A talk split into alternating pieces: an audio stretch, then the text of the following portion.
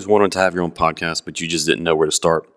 I know that it used to be me until I uh, was told about Anchor.fm.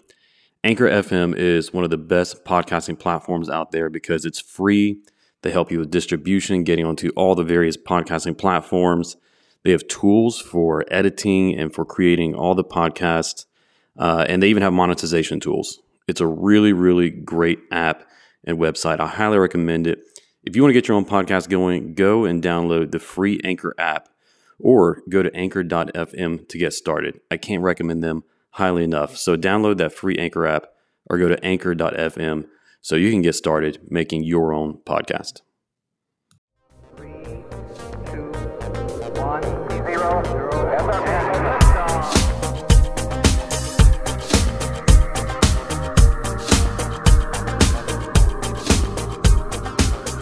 Hey guys, welcome to another episode of Filter. On this show, we recognize that the world can be a confusing place to live in. And so, what I seek to do on this show is to equip you to live with biblical clarity in our confusing world so that you can face the chaos of life with wisdom, integrity, and courage. The question of miracles is a topic that always evokes a response no matter where you bring it up. Among our broader culture, you might receive a sneer or maybe just a look of suspicion. But even in the church, some people will get excited and others might be cautious and hesitant when you bring up the miraculous and the experience, and especially the potential to experience miracles. I'm excited to bring back onto the show the esteemed philosopher J.P. Moreland to discuss his latest book, A Simple Guide to Experience Miracles Instruction and Inspiration for Living Supernaturally in Christ. I must admit that JP's work in this area has profoundly influenced me.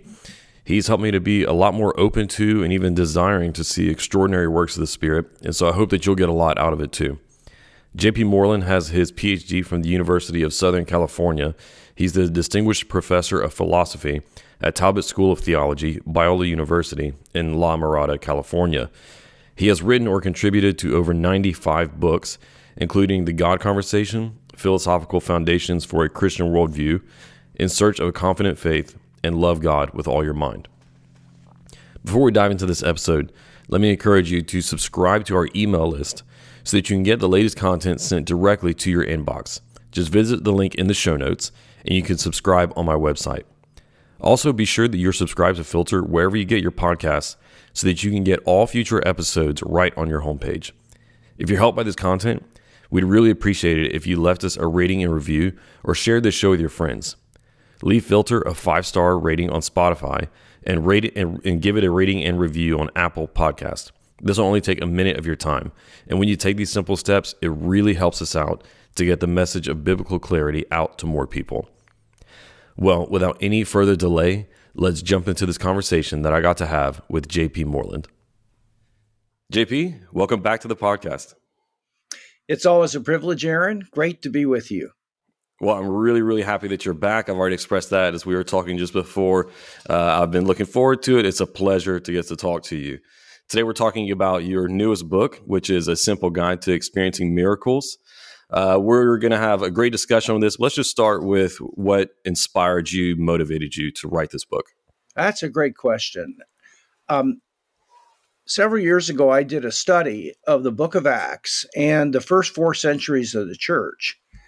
And I tried to find out what were the things uppermost in the mind of the disciples and the early fathers of the church when they thought about uh, evangelism and building strong believers. And I discovered three things were consistently present.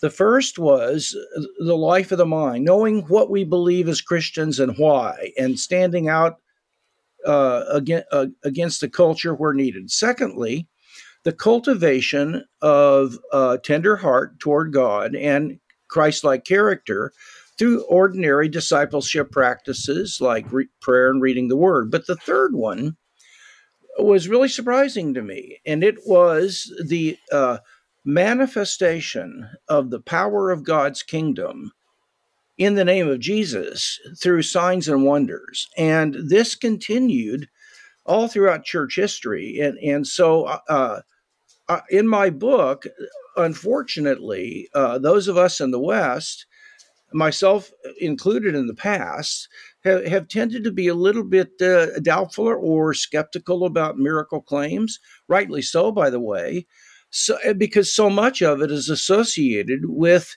kind of kind of a goofy anti-intellectual part of the Christian community, and I thought there was a need for a, a book that wasn't like that that that actually came out that that actually came out and strongly vetted uh, real cases of of supernatural miraculous activity in five different areas that that you couldn't just dismiss because I'm not hopefully I'm not viewed as someone who doesn't think about things. And so that was why I wanted our brothers and sisters to to bring that third element of seeing the power of the kingdom. Paul said the kingdom does not consist in words but in power.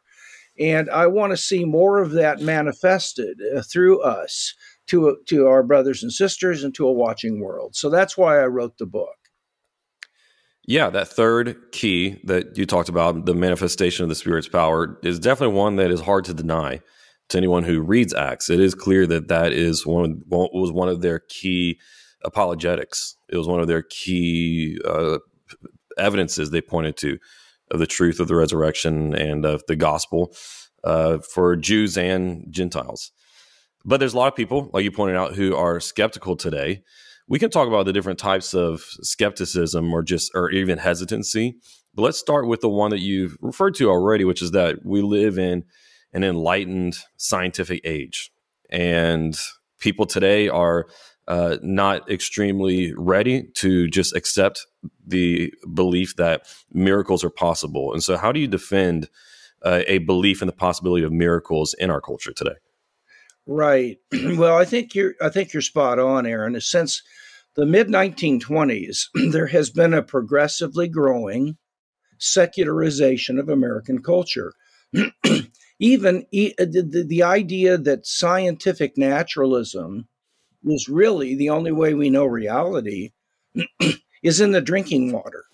We absorb it through education and so on. Even Christians have not been able to shield themselves from this kind of view. And I, I, that's not a criticism, it's just a fact. So I think that what you have to do is, first of all, learn how to engage in more miraculous activities yourself. So you have authentic testimonies that you can share. And my book explains exactly how to go about doing that, how to grow in this. But the other thing I, I would say would be this besides uh, giving credible testimonies to uh, the miraculous that one has seen, um, I think that you build a case for God's existence first. And if you can show that there's a, there's a, just a ton of reasons to believe that there is a supreme personal God, then uh, you have no idea uh, whether there are going to be miracles or not. Uh, and the only thing you can do is go look and see because now you say, well, they're highly unlikely. Well, how do you know? Um, you don't know the mind of God. Maybe they're happening more than you know. And so what you do is you look for the best uh, place where God maybe this God you believe exists from creation might be intervening. And I discovered that the place to look was Jesus in the New Testament documents. I became persuaded that they were historically reliable and and Jesus rose from the dead. And so that created in me an expectation that God would co-labor with me as I was seeking to grow and and disciple others and evangelize.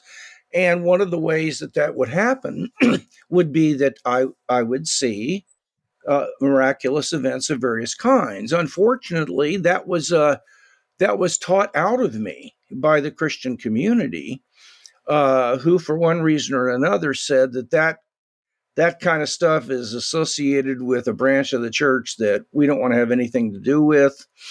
And uh, so uh, that's how I would do it. I would start with God and move to Christianity and then the expectation. And then I would begin.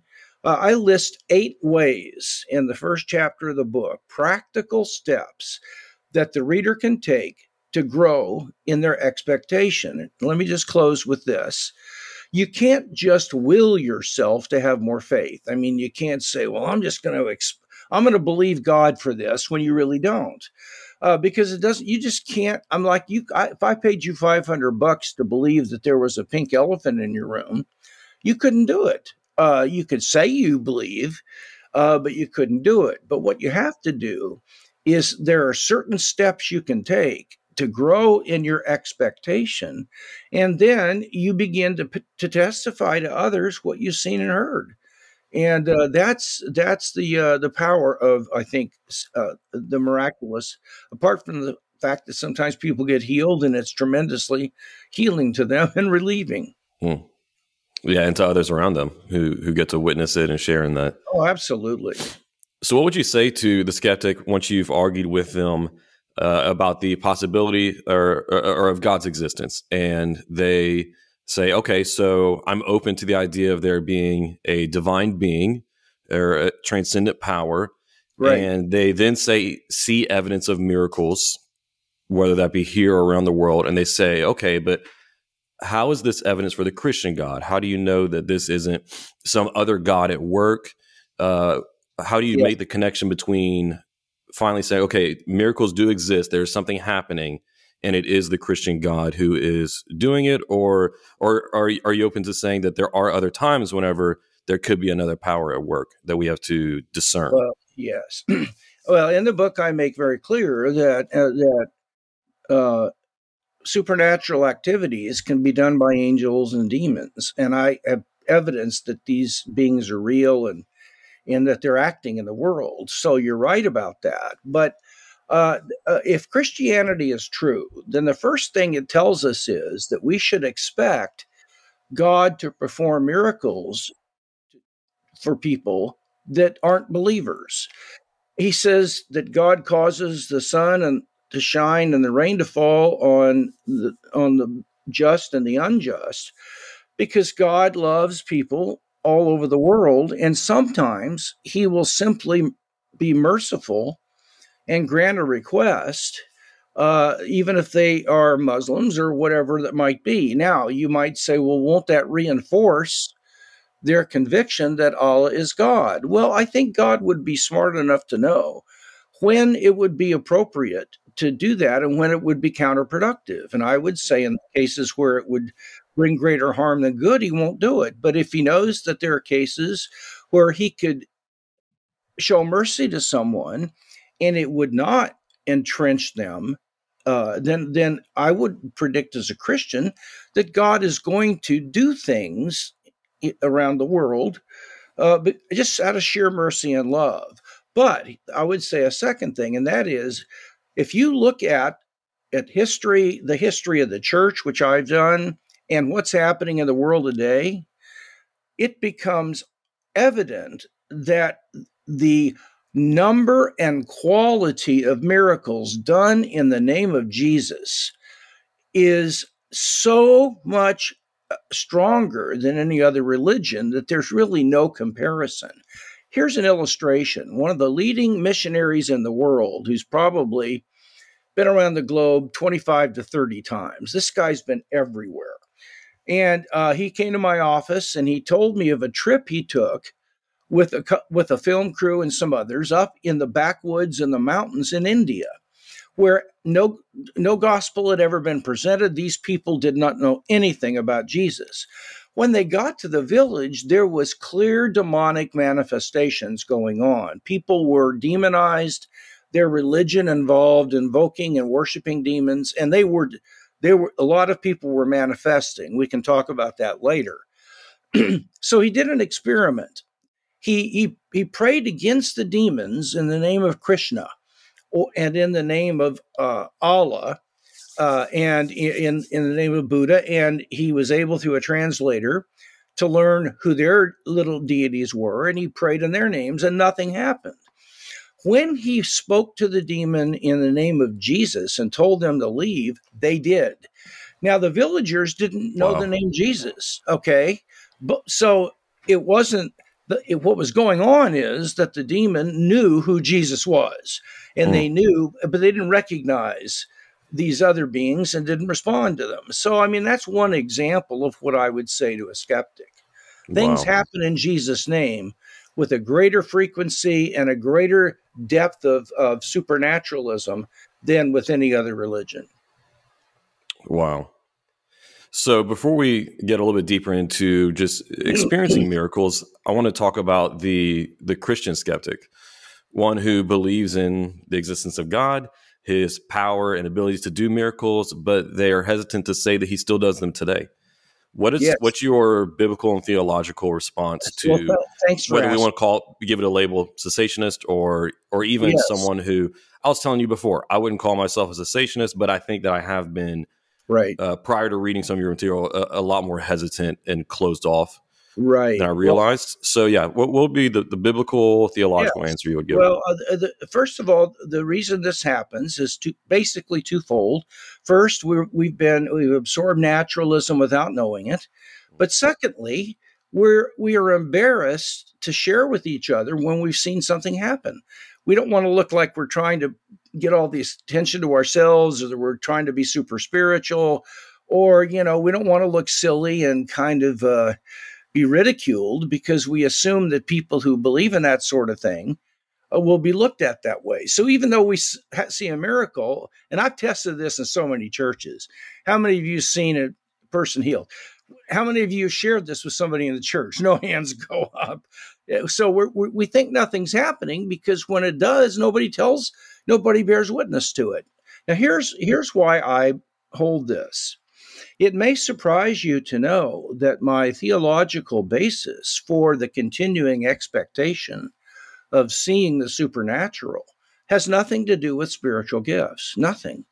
It is rooted in the nature of the of this present form of the kingdom of God now.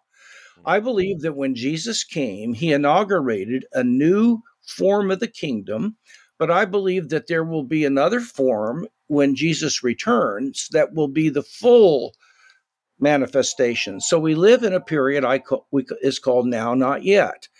The kingdom is full is here now in a new way, but it's not yet what it's going to be. So that we don't we don't have the power that will be manifest when Christ returns. That doesn't mean though we don't have new power. It just means that if you pray for the sick, a lot of times eh, nothing will happen. And by the way, I have in the book 14 reasons why God doesn't answer prayer or heal the sick when it looks like he should. And Hmm. I think those will help people when they're disappointed with God. yeah, But but to me, the the basis for uh, uh, this the supernatural manifestation of God's power is that the kingdom of God includes precisely the manifestations of power. And if you look at the New Testament, the reason that uh, Jesus and, and God intervened and healed people wasn't just as a sign to validate his authority.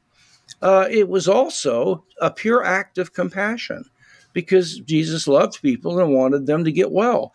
That's clear in the New Testament. It- Jesus was moved with compassion and Hmm. he healed someone. So, Yeah. um, so that would be my theological basis. And then I do have uh, a, a couple of statements about the gifts of the Spirit, which I also believe all of them are available today. I don't believe that apostleship is a gift, so I don't think that there are apostles today. I think it's an office rather than a gift, but I do believe the other gifts are available. Uh, and uh, I, I give some reasons for that. So that's what I would say uh, to a skeptical believer. Uh, I, I would say that that a John MacArthur, who is a cessationist, could still be read my book and say yea verily and amen because he believes the kingdom of god is here now though there's a future form and that's all i need to theologically motivate this that's good. No, I know that philosophers love defining things. So let's define what is what is a miracle.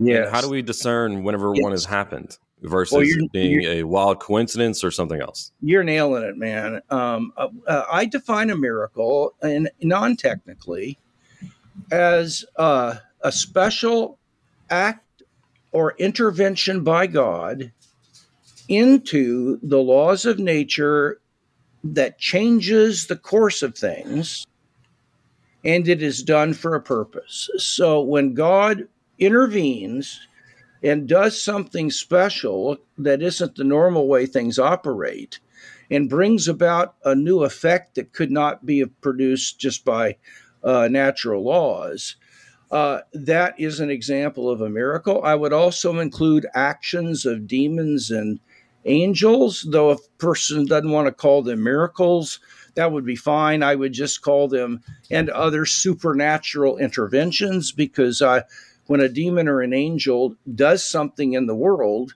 and I have thorough documentation that these beings are real, then that would be a supernatural act.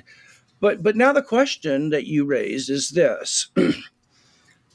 How do we tell the difference between a real uh, mir- miracle and just a, a, a serendipitous, lucky coincidence? Here's why that question is important. One of the reasons that it's it's very important to to, to see the miraculous and hear credible testimony to them is that it really it boosts your faith it, it increases your strength it gives you courage and confidence uh, now what can happen is the day after you've seen this you start thinking well now but i wonder could that have been coincidence and that begins to erode the, the, the strengthening that you should have should receive from what you've seen. So that's why this question is important. now, what is what is very uh, well? First of all, let me answer it by saying that in the world around us, we see causes that produce an effect. Now, sometimes the cause is a natural cause, like a flash of lightning splits a tree. The effect is the splitting of the tree. The cause is the flashing of that lightning. But sometimes uh, the effect is the setting of the dinner table in a certain way. And the cause is my wife uh, as an agent uh, who brought about the tables being set in a certain way because we're having Chinese neighbors over instead of our Mexican friends. And in science, uh, there has been a principle that has been developed, especially in archaeology and in linguistics, forensic science, and uh, anthropology, and some others that helped that have helped them tell the difference between uh, just a, a highly unlikely coincidence versus a real act by a rational, intelligent free agent. In fact, just hmm. recently, there was a cave a few months ago that was that was discovered where Neanderthals lived in that cave, and I take them to be degenerate forms of humans myself. Uh, but they were rational and intelligent, and they found artifact Neanderthal artifacts in the cave. But there was a certain formation on the cave wall where some anthropologists said it was produced by uh, the Neanderthals themselves as a piece of art. Others said no, that's just erosion. That's just typical cave erosion. So they applied the principle that I'm about to share with you. And it brought about virtually unanimous agreement that this was actually something done on purpose by, by a Neanderthal. It wasn't a luck, uh, just an accidental case of highly unlikely erosion. So I, am taking a scientific principle and I'm applying it to, to the spiritual life. And here's the principle you can know beyond any reasonable doubt that some event or, or, or some fact in the world is was done by a rational, intelligent free agent, and it wasn't a coincidence, if two conditions are met. The first one is the event has to be highly unlikely highly hmm. improbable. But that's not enough because suppose you and I were playing bridge and we had a $500 kitty that we were playing for. And uh, on the first hand, I, uh, I dealt you and, and me a hand on the first deal. And lo and behold, I got a perfect bridge hand on the very first deal. Now, uh, my hand would raise suspicions and yours wouldn't. Uh, because even though both of our hands are equally improbable. for you to get that specific arrangement of random cards is every bit as improbable as me getting a specific hand that wins the pot. Uh, so, small probability has got to be there, but that's not enough. The second thing has to be added, and that is this there is something special about this outcome that makes it an important outcome besides the fact that it happened. Now let's look at your hand. There's nothing special about your hand besides the fact that it's the one you got. In fact, the only way we could describe your hand is that you got some hand or other that was a random deal of these cards. Different, that's not the way my hand is. My hand's improbable, but it's special. How is it special? Well, according to the rules of bridge, it says quite independently of our game that anybody who gets a hand with these cards wins. So it's mm-hmm. the combination of uh, a, a, something special about the result, besides the fact that it happened, plus its improbability that virtually guarantees there are almost no false positives that this was done on purpose by an agent and not an accident. Let me give you one illustration and then I'll we'll, we'll finish this line of thinking. This principle was actually applied by the Democrats in a court case where they sued the Republican and won the case based upon this principle, which I call the intelligent agent principle.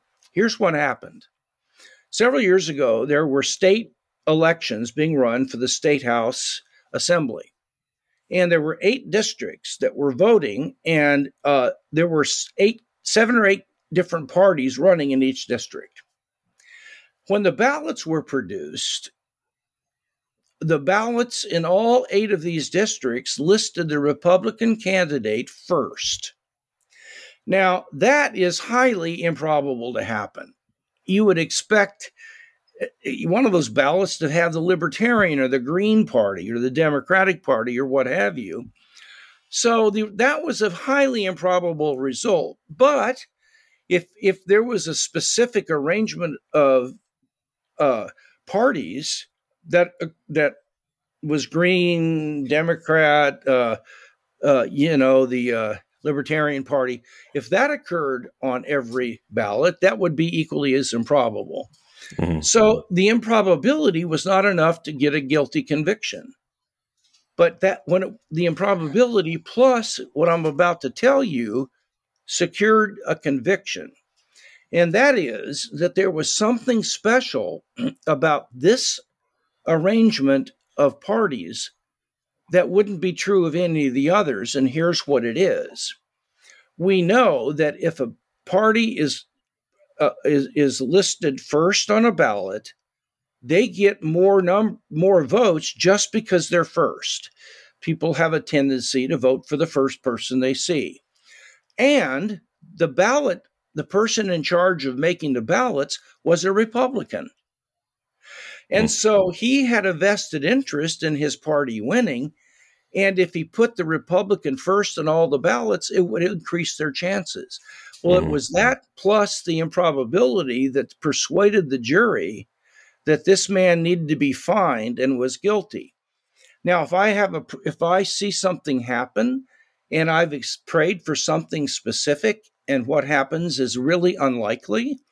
And I have 40 to 50 cases of these things in the book that I have carefully vetted, and I've staked my reputation on knowing they're true. These are not people that I just, you know, interviewed in the mountains of Arkansas. These are these are vetted cases. Mm-hmm. But if they're praying for something specific and it happens and it's unlikely, that is not an accident. That's an answer to prayer. Same with healing or hearing God speaking. So that that's my answer to that. Is that is that helpful? Yeah, yeah. I think it's it's about discerning where there's been an intention and then yes. an end reached by that intention. Yes, and it's in the book. I go into simple detail on this, and I myself think that alone is worth the price of admission because it's something that'll help people from here on in not be confused. Yeah, it reminds me of uh, what Lewis talked about in miracles. Where he said that one thing that makes uh, the biblical miracles unique is that he said, you know, um, for example, Jesus never did any miracles that were just really cool, just for the sake of them being neat. You know, he never uh, he never set a tree on fire just to do right. it. Or, right. And, and, and, Lewis pointed out in, in, other religions, you see uh, figures do uh, different, you know, quote unquote miraculous things that don't accomplish anything, don't really uh, give meaning inside of any greater context. They're just neat. They're just interesting, uh, amazing to see.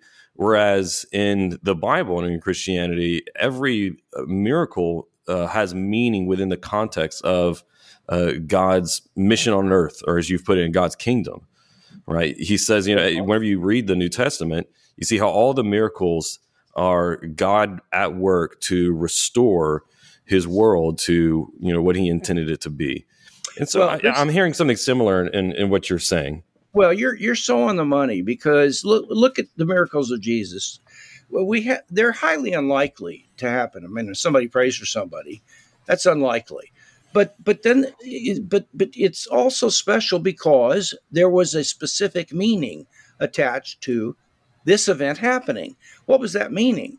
Well, it was uh, an an attempt to it was the the showing that Jesus was who he was presenting himself as being, and that he had compassion on people and was not a harsh God like the Jewish people thought him to be.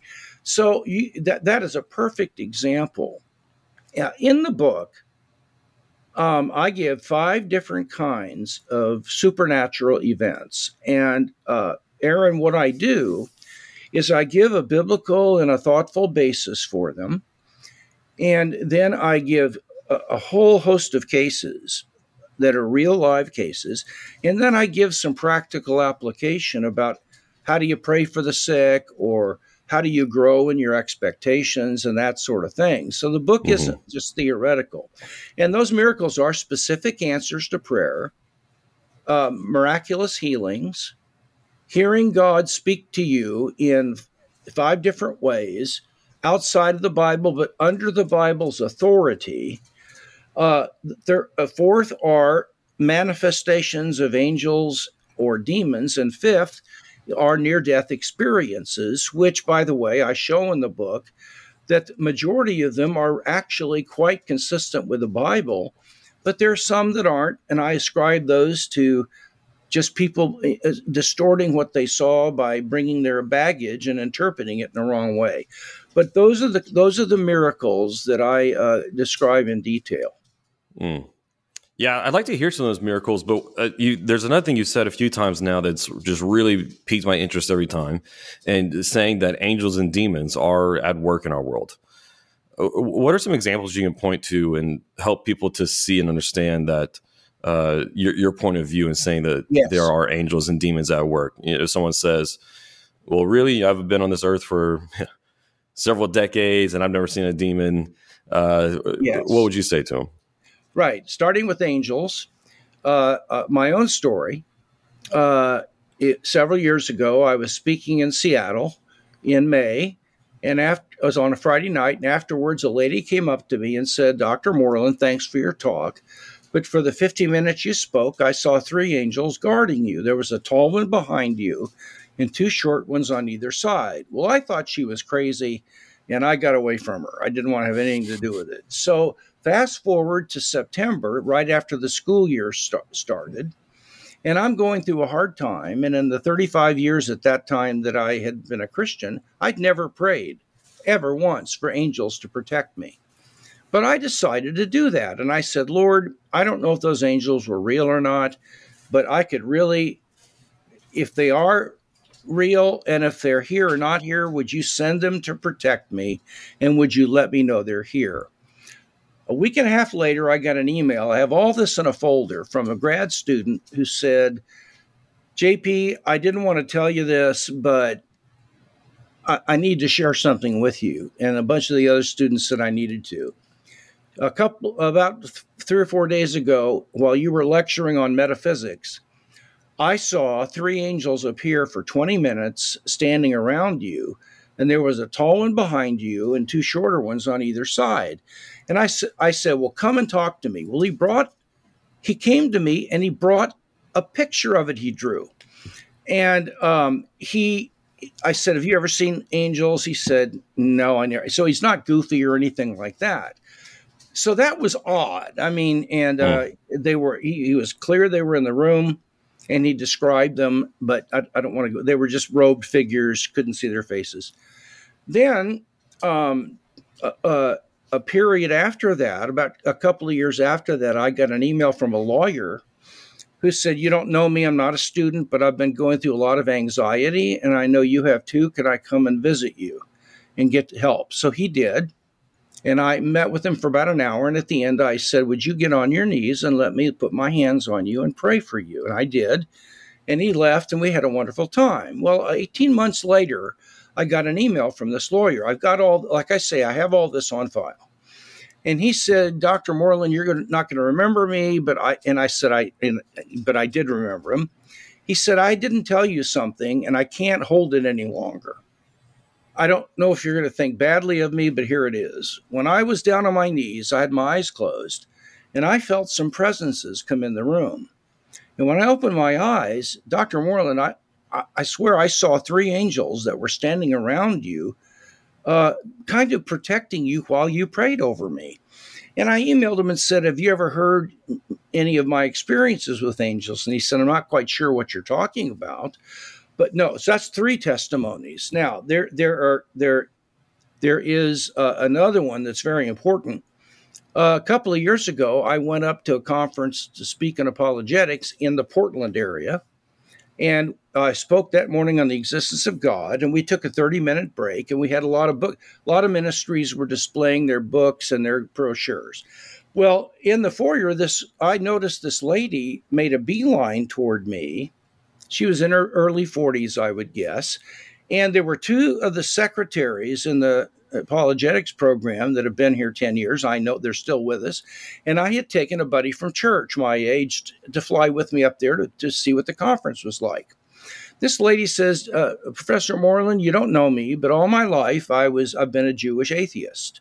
But a little over a year ago, I gave my life to, to Yeshua, and I'm now a Jesus follower. And uh, uh, there were two of your books that really helped me. And I said, My goodness, thank you for sharing that. But she said, That's not why I came over. I have something I want to tell you. This morning, when you were speaking, I saw and I said, Stop right there, stop. Uh, uh, don't go any further. And I said to the two secretaries and to my buddy Mark Stevens, who was there, I said, I want you to hear what is about to be said. And I said, Ma'am, may I ask you some questions? She said, Please. I said, Did you see angels? And she said, Yeah, how did you know that? And I said, I'm just I'm just asking questions. I said, Did you happen to notice how many of them there were? Oh yeah, she said there were three of them. Okay, uh, don't say anything else. Were they down uh, in front of the stage on the floor? Were they kind of hovering above me, or did you notice where they were? She said, I sure did. There were they were there were two on either side and a tall one that was standing behind you. And I said, one more question did did you notice their size? That's maybe a silly question. Oh no, she said the two on either side of you were short, but the one behind you was a real tall dude. That was her exact words. I said, "Have you heard anything about my supernatural life?" She says, I, am sorry, sir. I've, I've read a couple of your books on apology. That's four independent testimonies that, that have the very same facts and they don't know each other. Now that would withstand a court of law and would would would pass. Mm. Now regarding demons, there are there are certain ways that we know beyond any reasonable doubt that they're real. Number one, I have come to trust the biblical teaching over the years because I've put it to the test of archaeology and prophecy, and I uh, I actually have come to believe that what it teaches is true. So that's my first reason. My second reason is that if a person who has either got some psychological disorder or is demonized or both, uh, if if they are not capable of doing the things the New Testament says a demonized person can't do. For example, love the brethren, um, uh, uh, be love the word instead of reacting against it, uh, being able to say that Jesus is my Lord. Uh, if they can't do those things, then that is evidence that they're demonized because multiple personality cases and others people are able to say those things and they don't mean anything to them, but they can, affirm yeah, I'll, Jesus is Lord. Uh, and so that's the second piece of evidence. The third piece of evidence I witnessed myself, and that's where nothing has worked, including medication and therapy. Uh, but when deliverance prayer is presented, they are instantaneously healed and it never comes back. This hmm. happened to me in church because, long story short, a couple came to church. The father was a psychiatrist, the mother was involved in marriage and family therapy. They had a daughter that was a teenager that, for about six months, had been manifesting just odd behavior and had undergone a radically negative personality shift.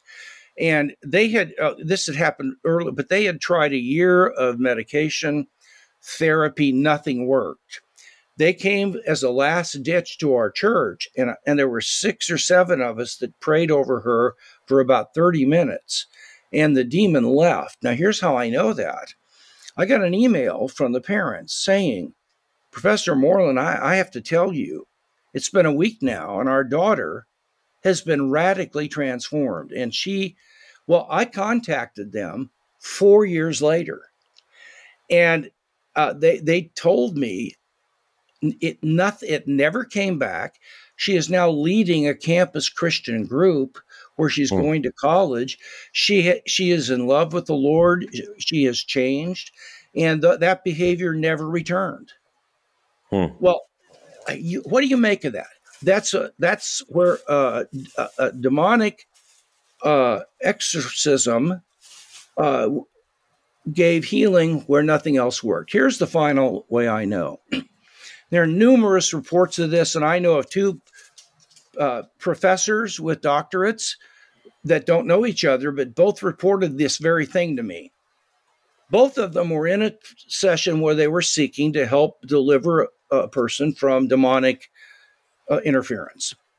And the person, before they started, began to go around the room and tell each person standing there, including the, the professor, some secret about their lives that no one knew. For example, uh, that at least nobody in the room. For example, he told the the, the, the professor, "Your your mother died two years ago, and here's what she died of." And oh. it was uh, it was it was exactly right. And you last Tuesday you were in a Walmart and and you stole such and such and got and shoved it in your purse and nobody saw it. You sir, you were looking at pornography last week on Wednesday night when your wife went shopping. And it these both of these profs went around afterwards and asked each person was what that individual said true and their jaws were on the floor and they said it was 100% true. Hmm. Well, Aaron, the human being, could not have known those things. There was another presence in there that knew those facts. And that all these uh, combine to indicate to me that demons are absolutely real.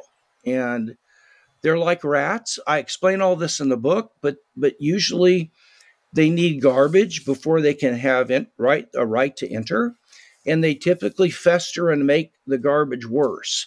So if you have uh, anger or whatever, they will end up making that worse and festering it, so that if you get delivered, then then you also need to get pastoral counseling or something to get rid of the underlying garbage that allowed them a foothold in you in the first place. Mm. Yeah, that's incredible. And like we were talking about earlier, that's these are the kind of stories, and testimonies that I think that, that Christians don't talk about often.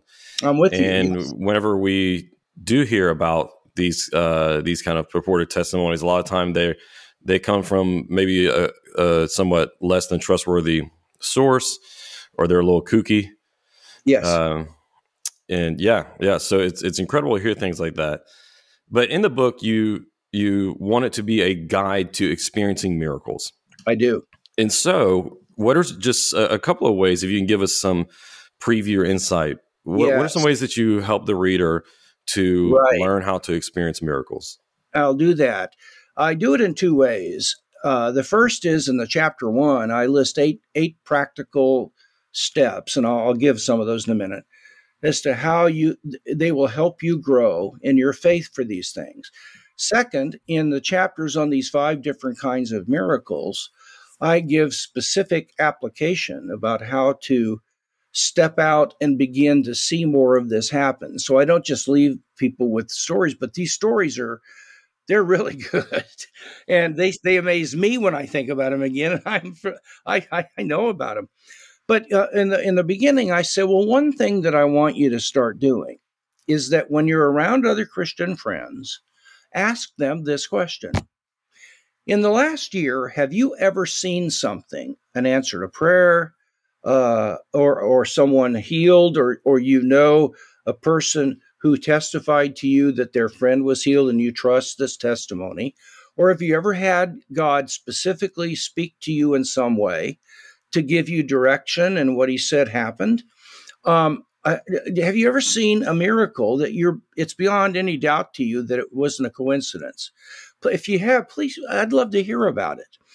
Now, um, and, and you can say, and don't feel any embarrassment if you haven't. That's okay. It's, I, I just am wanting to know if you have. So I have found I, I gave this assignment to uh, uh, a, a student who had read my book, and she was leading a Bible study with six people in it. And I, and I said, try this in your Bible study. And they were going through the Word up until then, and they were having a wonderful time. But they'd never talked about this sort of thing. So she said, I got kind of a, well, it's a little different question, but I want to ask. And so she asked this question. And she she came to me and said, You're not going to believe it. But we went on for two solid hours after I asked that question because there were so many stories that people had to share of things they'd seen and heard that it was unreal. The, the, the hmm. and, and they, they all sounded entirely credible. Oh, these people are good folks. They're not looking for their 15 minutes of fame. And I, we all went away saying, we need to talk about these things more often. So ask people. Secondly, start reading credible books that share authentic testimonies about the things they've seen. And in the back of my book, I have a wonderful annotated brief bibliography of books uh, about the five different kinds of miracles that a person could read to hear more stories and so on that I am confident uh, uh, uh, that are good, good, solid authors that are that are giving real cases. So, so you expose yourself to more. Um, another suggestion: uh, uh, support the Jesus film, and you will get. I think it's once or twice a month the Jesus Film newsletter, and I've been doing that for ten years. I'm telling you, Aaron, the Jesus Film newsletter, Acts has got 28 chapters. It reads like Acts 29. I am telling you what these film crews are seeing in these other parts of the world will make you get on your knees and weep because it is beyond, oh, it's just so encouraging. Well, expose yourself. These Jesus film people are, are, are risking their lives and living in hard circumstances to spread the gospel. They're not going to make up miracle stories. Plus, there are too many of them. And so read that thing and it's going to build your faith. These are some ideas that I've suggested, uh, and those are some practical steps. And what about prayer for miracles? How do we pray for Yeah. for for God to move in the miraculous, or or maybe even whenever it's just prayers that really stretch our faith? Yeah. Well, I think that the fundamental principle is come boldly before God's throne and let whatever requests you have be made known. Now, I think that the more specific that we pray, the more we will know if it's answered that it was an intervention from God. We're afraid to because if we get too specific, we're afraid it won't happen. Hmm. And as Dallas Willard once told me, he's glad about 35% of his prayers never got answered. because they would have been worse off if they'd been answered.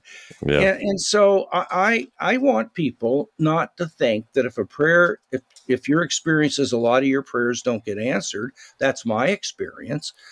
Don't let that discourage you. That if you stay with it with other areas, you will see things. And there are all kinds of reasons. I give 14 and I, I can't go into them, but there are a ton of really solid reasons for why we don't see a person healed or an answer to prayer. But I will tell you that when you see some of these things, they they're they are disproportionately encouraging to your faith and your mm. Christian life. In the book, I, I clear up questions about why pray to God when He already knows what, what you're going to pray for and you know, and, and, things like that. And I answer those kind of questions. So I think there's a lot to still be learned about prayer. I think it's yeah. an important topic. Yeah. You've mentioned before that you have some help in the book, and and you've touched on it uh, a little bit for those who are doubtful and hesitant to to pray those prayers. Maybe it's because they faced some disappointment in the past. Yes, some prayers uh, weren't answered, or uh, some doors closed, or a miracle that they were hoping for that didn't happen. Yeah. And so they're hesitant and scared to pray and believe like that again. What do you say to right. those people? Well, I, first of all, I would say uh, you're normal, and you don't don't beat yourself up.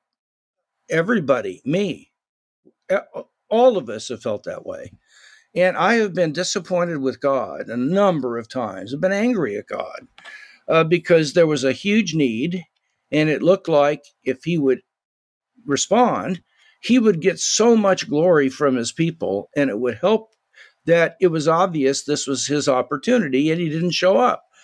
So uh, that's that, uh, you get disappointed, and and thirty, I think thirty percent of the psalms are lament songs where they're complaining against God for why he didn't, he's not doesn't seem to be keeping his promises or this, that, and the other. So you're in good company if you feel that way uh, that's the first thing I want to say. Don't beat yourself up for that. The second thing is don't try to conjure up faith and expectation the next time you pray. You it, you that's fake. You can't do that. Now what you can do is be, start exposing yourself afresh to biblical miracles and to credible miracle stories in good books and from your friends, and that will remind you that your uh, lack of seeing these things isn't representative of everybody. Um, there are brothers and sisters who get most of their prayers aren't answered, but they do see supernatural answers to prayer. Then take whatever faith you have and try again. And I would rather, I would rather quote unquote fail a hundred times, but then see something so wonderful happen that it boosts my faith for the rest of my life, and I have answers to prayer like that, then I would go protecting myself and just praying general prayers that nobody could tell when they're answered or not, uh, uh, in order that, for me not to be disappointed. You don't want to live life out of fear you want to live life out of opportunity and hope. And and um, hedging your bets in prayer is a way of approaching life fearfully and wanting to protect that terrible feeling uh, of being disappointed. And i get that. But really there's a that's not the way that you're going to look back on your life and say i think i, I went about life in the most flourishing kind of way. I'd rather be disappointed and see things than not be disappointed and never see anything happen. Mm, that's good.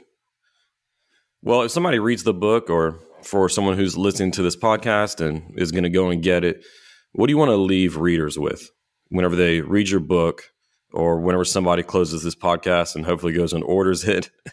what do you want to leave people with? My book is an attempt to help you fall more in love with Jesus Christ and to, to bond with him, to learn how to co labor with Him in the power of His kingdom and come to see more things happen around you that are that are miraculous and not coincidences. And if you do that, your impact for Christ will grow and your your faith and love toward him will increase powerfully.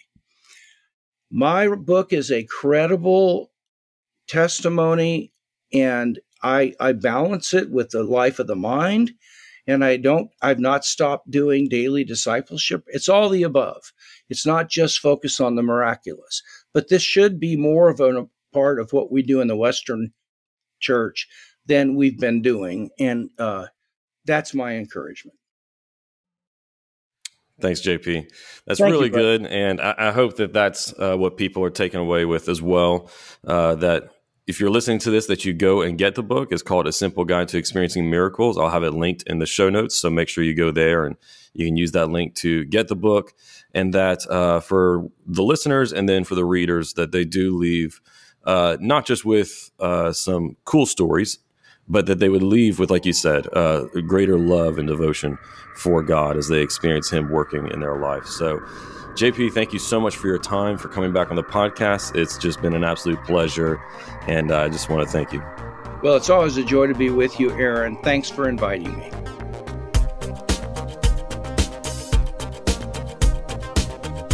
Thanks for listening. I hope this episode provided you with biblical clarity to live with confidence in our confusing world.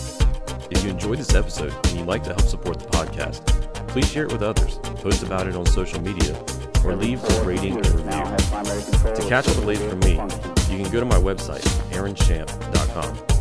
While you're there, subscribe to my newsletter so that you can be updated anytime I share new content. You can also follow me on Facebook, Instagram, and Twitter at Aaron M. Champ. Thanks again, and I'll see you next time. Until then, hold fast to the